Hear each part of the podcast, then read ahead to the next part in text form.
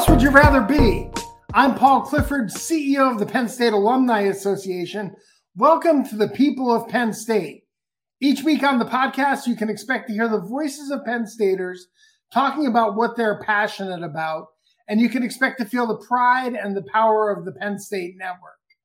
The People of Penn State podcast can be found on Apple Podcasts or your favorite podcast app of choice. Subscribe, give us ratings. It's those ratings and reviews that help others find these great Penn State stories.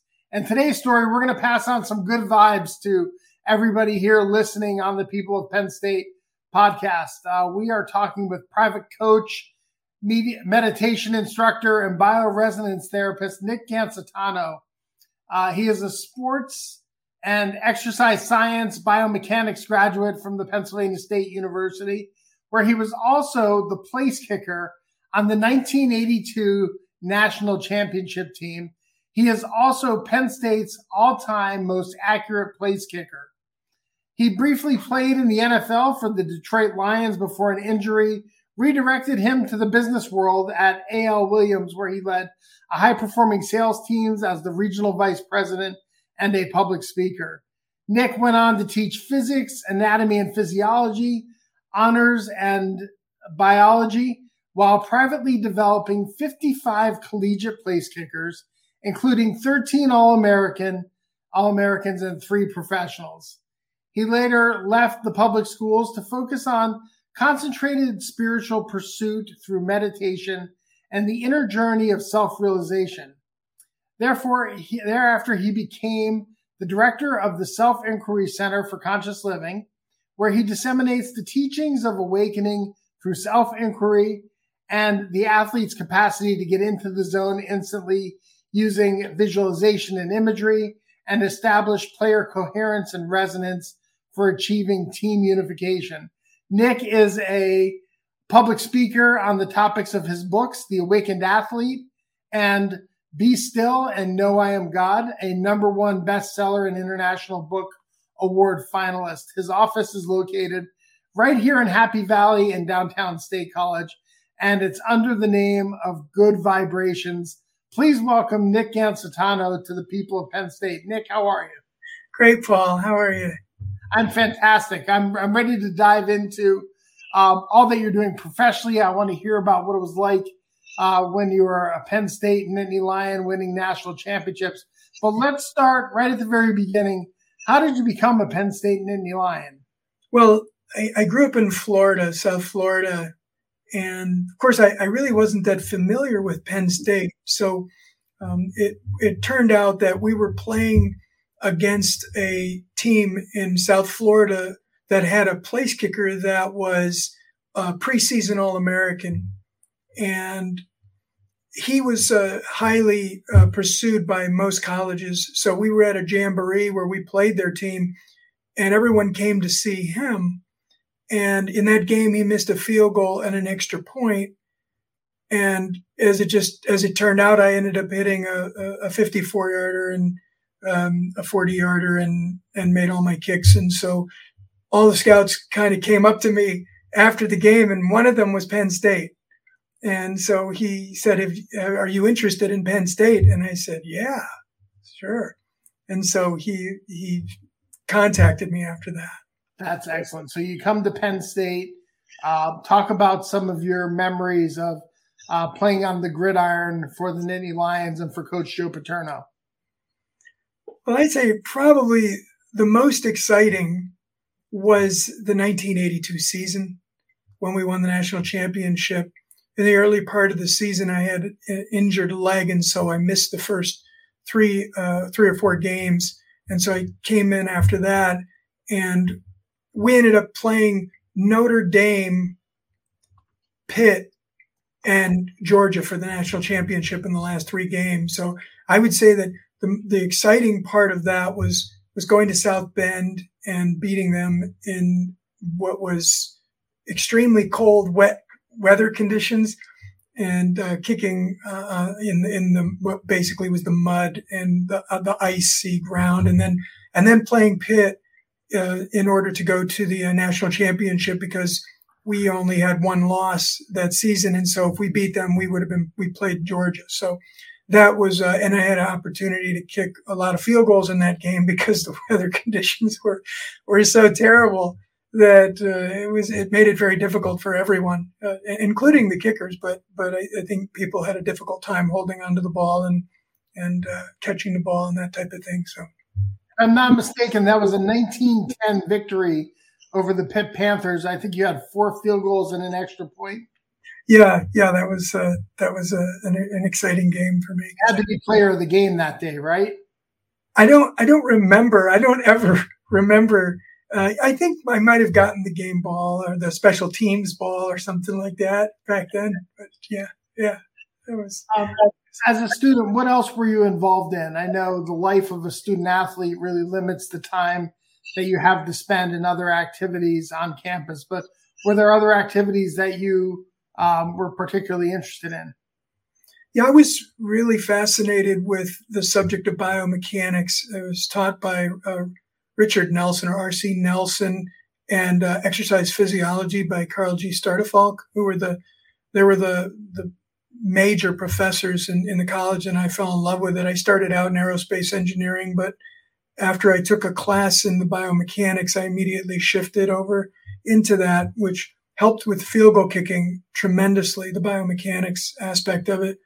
And then Joe Paterno recommended that I take a meditation class so that I wouldn't choke under pressure. so I wouldn't. And so, uh, or Herb Menhardt, um, uh, a couple of kickers, I, I think, before me, that, uh, had taken this uh, particular class and it helped him tremendously. So I took that class and, and it helped me uh, and, and ultimately paved the way for my, my profession, my career and what I, what I now do and, and the way that I, I, um, I work. So. Yeah. Some of the, uh, when we talk to former Penn State football players, they rarely talk about memories on the gridiron. They talk about um, relationships uh, and, and their teammates and how they've stayed in touch over the year. I would imagine you, you living in state college has kept you connected to a lot of your teammates. Paul, it's really improved my uh, relationships with the guys from the team, particularly in the uh, 1982 uh, championship reunion. Because I lived in Florida for so long and I traveled abroad, I lived in India for a while, I lived in Costa Rica, and I lived around the world. I didn't come back much to state college because I was in a kind of a spiritual pursuit where I wasn't here very much. But when I did come back here, move back here, my wife and I made friends with um, with several of the of the players, some of the guys from the '79 team as well. Uh, you may have heard of Bernie Shively and and some and uh, some of these guys who were on that team, and so we've become friends with them and gotten to know them, and we've made a lot of friends just here in in the area. But as a as a player, when I was on the team, I really didn't socialize very much with the players. The place kicker, I don't know if it was me or if it was because I was, uh, you know, field goal kickers are usually considered a little bit eccentric, a little bit out there, which I, I have to confess to. Um, kind of isolated and, and reclusive in, in many regards. I had my own my own apart my own uh, uh, dormitory room, so I spent most of my time in there meditating and um, and and that kind of thing. So I didn't really socialize very much, and I didn't go out very much. I didn't belong to any fraternities or I didn't usually go to parties. I didn't drink. I didn't uh, do any drugs or anything like that. So I didn't really uh, socialize very much. Uh, and so I was never really invited anywhere to, to parties and that kind of thing. But once my junior year at toward the end of my junior year, I started to get closer with the players and uh, guys like um, Doug Strang, a real uh, nice guy. Really got along with him and and some of the other um, guys who were who were from my class. Um, that uh, um, you know, and then of course there was uh, Mike Stillman and and those guys who I got along. And of course Ralph Giacomarro was easy to get along with. He was there during my my sophomore year and uh, freshman and sophomore year, and he was a great guy. And we, we're friends now. We keep in touch.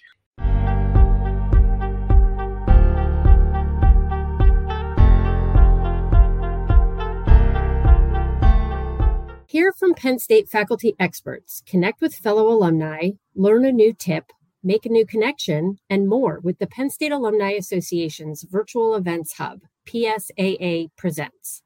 PSAA Presents offers real world advice that alumni and friends can use in both their personal and professional lives. Just visit alumni.psu.edu slash PSAA Presents to sign up for an event that piques your interest.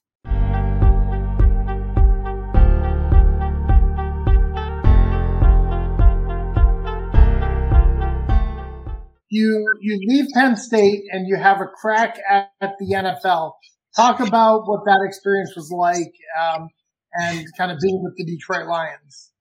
Yeah, it was it was very short lived. I I ended up being offered a, a position with the Dallas Cowboys, which I, I could have taken, but I, I, I didn't take that position. It was, um, and I ended up going with Detroit. Went there to camp, and while I was there, they had a, a place kicker named Eddie Murray, who was very established, very a good place kicker, very consistent.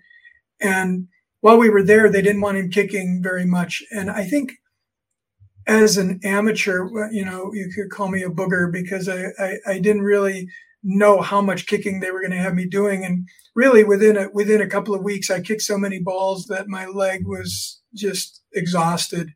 And so I didn't, um, I injured my leg there. And I, so I pretty much was hobbling through the last week before they ended up having their release date and, and let the, um, the other the players go who were not going to be on their final roster, and that was it. And then I, I was prepared for uh, Green Bay. I went up to Green Bay and I kicked for the Green Bay Packers. Um, and there was a the guy who brought me in was name was Bert Gustafson. He was the personnel director, and so I had a, a, a really good tryout there, and um, and I made all my all my field goals. Uh, I think it was uh, 44 in a row or whatever, and um, and then about a week before I was supposed to report to camp, I ended up uh, tearing my ACL.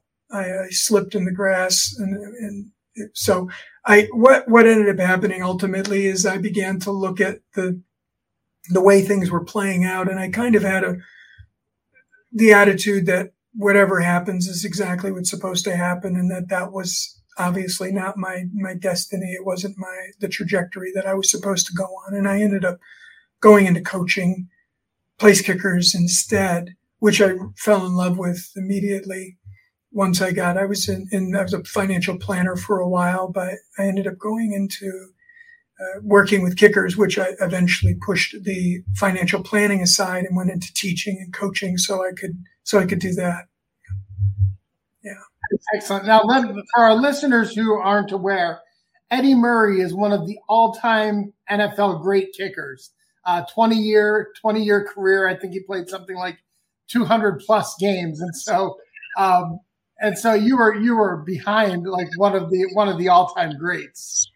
Yeah, they, they told me that I wasn't gonna that I wasn't gonna make the squad, but not until after I had already signed with them and and uh, they so they basically wanted somebody to to take the kick so Eddie could rest his leg. He was he he had many years. I think he had probably close to 15 or 20 years in the league already, and he was getting up there in age. And so they wanted to save his legs, so they made me do all the kickoffs, all the the grunt work that they usually do with the, you know with the rookies and stuff, and let them do a kind of carry the bags and you know all the kind of things that kickers you know that, that they did. So yeah, but you know he was a great guy, and and um, and I learned a lot about the league. I, it wasn't it wasn't an environment I realized after a while. It wasn't like college. The environment in college at Penn State, I guess I got spoiled because it was kind of a family feeling there. It was very warm. The guys were were friendly and toward one another.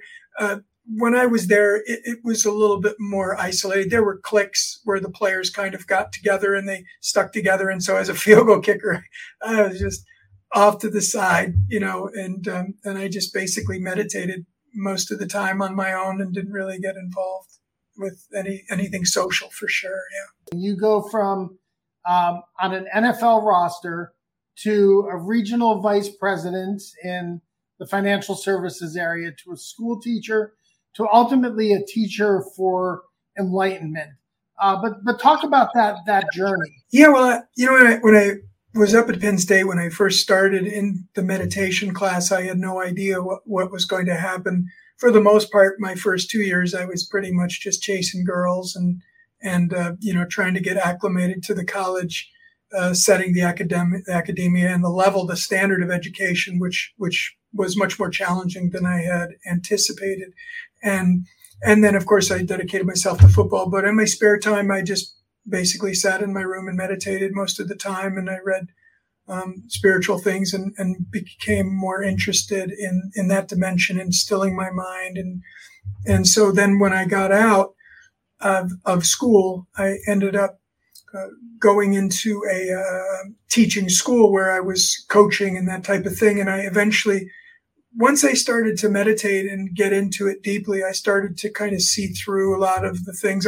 One of the things I watched was there was a movie by Franco Zeffirelli. I don't know if you're familiar with it. It was called Jesus of Nazareth. It was my favorite movie uh, about Jesus' life. And so I, I would watch that for hours and hours a day, every day for about six months. And I got into these very deep states of bliss and, and peace that I, I really didn't want to do anything else. So I quit teaching school and I decided to go off on a pilgrimage, kind of travel around the world and, and find out, sit with different spiritual teachers and find out more. And I came across a book by Ramana Maharshi and the, the teaching was the self inquiry. And the question basically was that with every thought that arises, you don't really indulge in thinking because the mind becomes overly active when you feed thoughts, when you keep identifying with them. And you just ask, well, who's having the thought? And uh, the answer is, I am. And then the question is, who am I? Which is the primordial question for all spirituality and all. Um, and, and so I began to contemplate that for about two weeks. I did that. And then one day I went for a walk on Hollywood Beach and I took a deep breath and I exhaled after practicing this for two weeks. And there was just an explosion in my, my consciousness where I felt myself as being the entire universe. I felt completely connected and at one with everything. What, what I later came uh, to to realize was what is called uh, enlightenment or self-realization, but I had no idea what it was beforehand.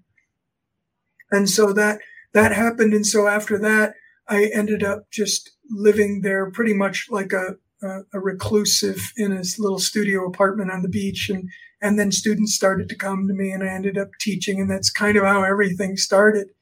I, I had no no intention of that happening. It just kind of spontaneously, you know, occurred, and then and then the the students started to attract their friends, and people started coming, and then we started the self inquiry center, and that's kind of how it it all kind of happened. Yeah. And then that led to you writing your first book, which is kind of a, a marriage between the two worlds that you have, you know, spent a lot of time in, right? As a, as an athlete, and then um, the Enlightenment world. Talk about your first book, The Awakened Athlete. Now, it's kind of a strange thing. My, my first book was Be Still and Know I Am God, that was published, but The Awakened Athlete was actually in my midst, and actually there were notes about it, but I never converted it into a book until my wife, who is a book publisher, uh, she has a company called Citrine Publishing, and she saw one day this sheet of paper that I was supposed to give to one of the kickers that I coached. And it had a list of notes for his father to finish his coaching when I left and I moved to the forest of Costa Rica with my wife. And so I was going to leave it. Well, I didn't realize I hadn't given it to him. And she found it and said, you should turn this into a book. And this is after I had already, after I had already published Be Still and Know I Am God, which which became a, a bestseller. And so she said, this needs to be a book. You need to expound upon every one of these points. And I was like, okay, okay. I, I, I had no idea, you know, what to do. She got, she basically taught me how to write um, a book and she helped me to get it published and that type of thing. Otherwise it would, it would still just be, it would be in a hole somewhere in Costa Rica in a fire pit. Uh, I would have thrown it away had she not recognized it. And so, um, I've, that book has basically become the, the manual, the user's manual for my coaching um, with the athletes that I've trained over the years and, and the ones that I'm working with now. I use that as kind of a backbone for that.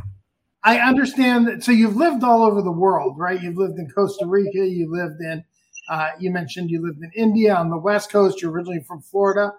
Uh, but recently you moved back to State College and opened your office here. What was it about the Happy Valley that brought you back? we, you know, we, we, um, my wife and I, we were living in the forest of coast of North Carolina during the whole COVID thing.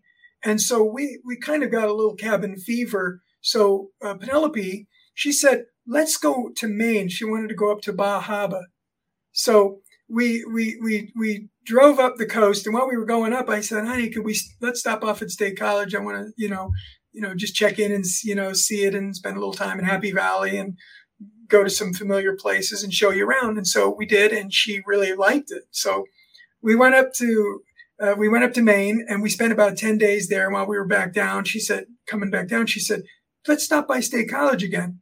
And so she fell in love with it. And so she just, she loved it so much. And then, of course, I, I, I love it here. You know, you don't have to twist my arm to get me to come back to Happy Valley. And so, so we decided to move here instead. And so um, within a couple of months, our we were on a, on a lease uh, agreement with our landlord where we were going month to month at that point because our, our lease had already expired. And so we, within a month or two, we were in the truck, we were moving here and now we're here. And we had, we had also met, we stayed at an Airbnb. You probably know of them, uh, a guy named Chad, uh, Chad, um, Swire and yeah. Chad Swire and his wife Maya. And so we stayed at their Airbnb and we just love them. We just, they were so kind. They were, they treated us wonderfully. We made, we were instant friends and, um, we became very close with them and their family. And so we, we stayed with them, I don't know, several times. Uh, each time that we came back, we, we spent some time with them and we just were, were convinced that this, this was the place for us. And so we love them and, and, um, and we, we, we become close. So that kind of was, that, that was kind of the nudge that, that kind of pushed us over the edge. That's and then we, and then we got an, we opened an office here, which, you know, helps us to, to be able to, you know, share the teaching of, you know, for the self inquiry and also offer the biomechanics, um, excuse me, the, the biofeedback and the biomechanics. I still work with kickers from time to time and punters. I, I don't do it as much as I used to because my time is used mostly for the, the self inquiry and the bioresonance, but every once in a while I'll work with a, a, place kicker or a punter who, who shows promise or, or is very interested in it. Excellent. Well, well, welcome home to Happy Valley. Well, thank you. Thank you. Yeah, we love it. We love it. This, this is the people of Penn State. I'm Paul Clifford. I'm joined by private coach and meditation instructor and bioresonance therapist Nick Gancitano. Nick, at the end of our shows, we like to do what we call the lightning round. So I'm going to ask you a couple quick hitter questions, and you just you just answer them however however you feel. So, your favorite class at Penn State? I would say sports psychology or or biome or phys ed for 84. Excellent. If you could have dinner with anyone, who would it be and why? Ramana Maharshi uh, he was the one who developed the teaching that led to my spiritual um, understandings. Yeah. Uh, how about the best place kicker you ever worked with? Oh, Blair Walsh. By by by far, he was amazing. Yeah, he had a rough he had a rough year, but uh, that his last year in the NFL, but he he was amazing. Yeah. How about your most unusual we are moment? Maybe a place where someone yelled it to you because they you were wearing Penn State gear, or you yelled it to someone else because you noticed they were a Penn Stater. Oh gosh, I don't. It never happened to me when I was at State College when I was going to school here. But most recently, we went to the Penn State Iowa wrestling match this past season, and the fans were going crazy and so that was that was an exceptional yeah taste of that excellent how about your favorite penn state sport wrestling wrestling yeah um, yeah i am also a wrestling fan so yeah, uh, yeah. And your favorite flavor of creamery ice cream? Oh my goodness. Um, well, it's got to be something with chocolate in it. I don't know the names of them. Um, there was there was one that had uh, what was it? Oh, I cho- something chocolate. I, I chocolate with death, death by chocolate.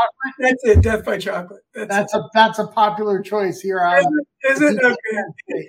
So, well, Nick, we want to thank you for joining us on the podcast and wish you continued success in all that you're doing. And uh, we're glad to have you home here in Happy Valley. Paul, thanks for having me on. It was a pleasure. I enjoyed talking with you. And I want to thank everybody else for tuning in to the podcast. Uh, if you like this episode, I hope that you'll subscribe to the people of Penn State in your favorite podcast app of choice. And while you're there, again, give us a rating, drop us a review, and help us spread the word to help other Penn Staters find these fantastic stories.